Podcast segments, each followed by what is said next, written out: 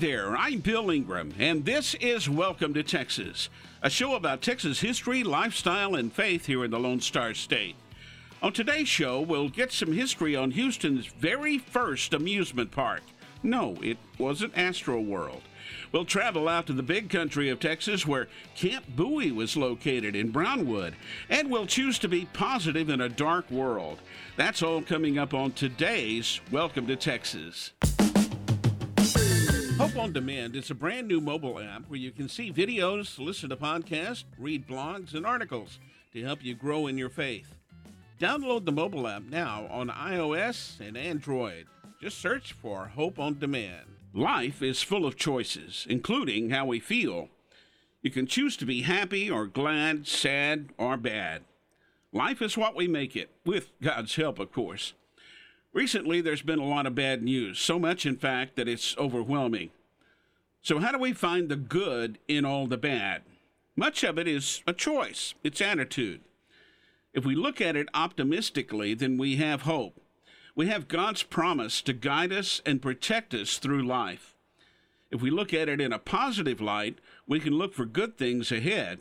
There are going to be bad times, that's just part of life but it's much easier to deal with the bad times with a good attitude. If you choose to be positive in a negative world, the problems that come along will be for our good. God will use those problems to strengthen us. It says in Psalm 71 5, For you are my hope, O Lord God, you are my confidence from my youth. Jesus said in John 14 1, Do not let your heart be troubled. Believe in God, believe also in me. Hope on Demand has a brand new podcast called The Art of Friendship. It's hosted by my friend and author, Kim Weir. It's all about creating and keeping relationships that matter. Look for it now wherever you listen to podcasts. Just search for The Art of Friendship. My dad's name was Bill Ingram. He served in the U.S. Army during World War II. He was in Company A 146 Combat Engineers and was one of the first ones off the boat at Normandy on D Day to disarm and disconnect the booby traps left by the German army.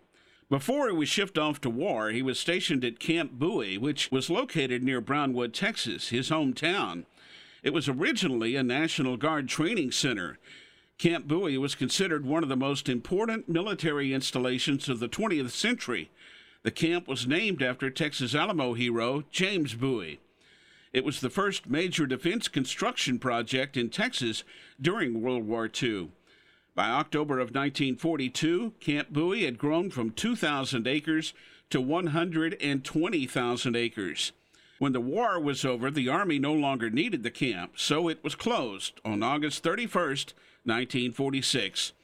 You can still see remains of Camp Bowie in Brownwood today, a cannon or a piece of military equipment left behind. I remember mom and dad both talking about it. They said it was a big deal in Brownwood.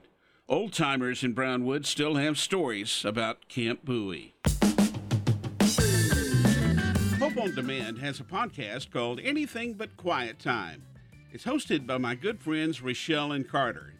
Each week, they have fun and insightful conversation about what they're learning in their quiet time.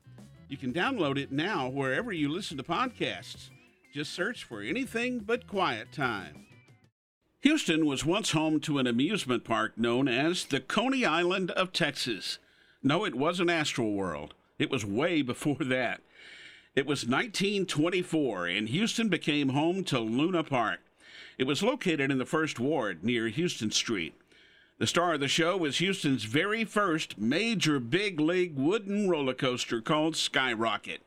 Now, they say Skyrocket was 100 feet tall, ran over a mile, and had some pretty serious drops, too.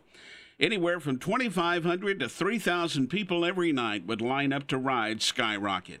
I thought that was pretty amazing since in 1924, the population of the entire city of Houston was only about 140,000. Oh, there were other exciting rides too, shows and different activities in the park. But in 1929, the stock market crashed. By 1930, the Great Depression was tightening its grip, and people could no longer afford to go to Luna Park, and the park was struggling to stay open. In 1934, Luna Park closed. Another piece of Houston history gone.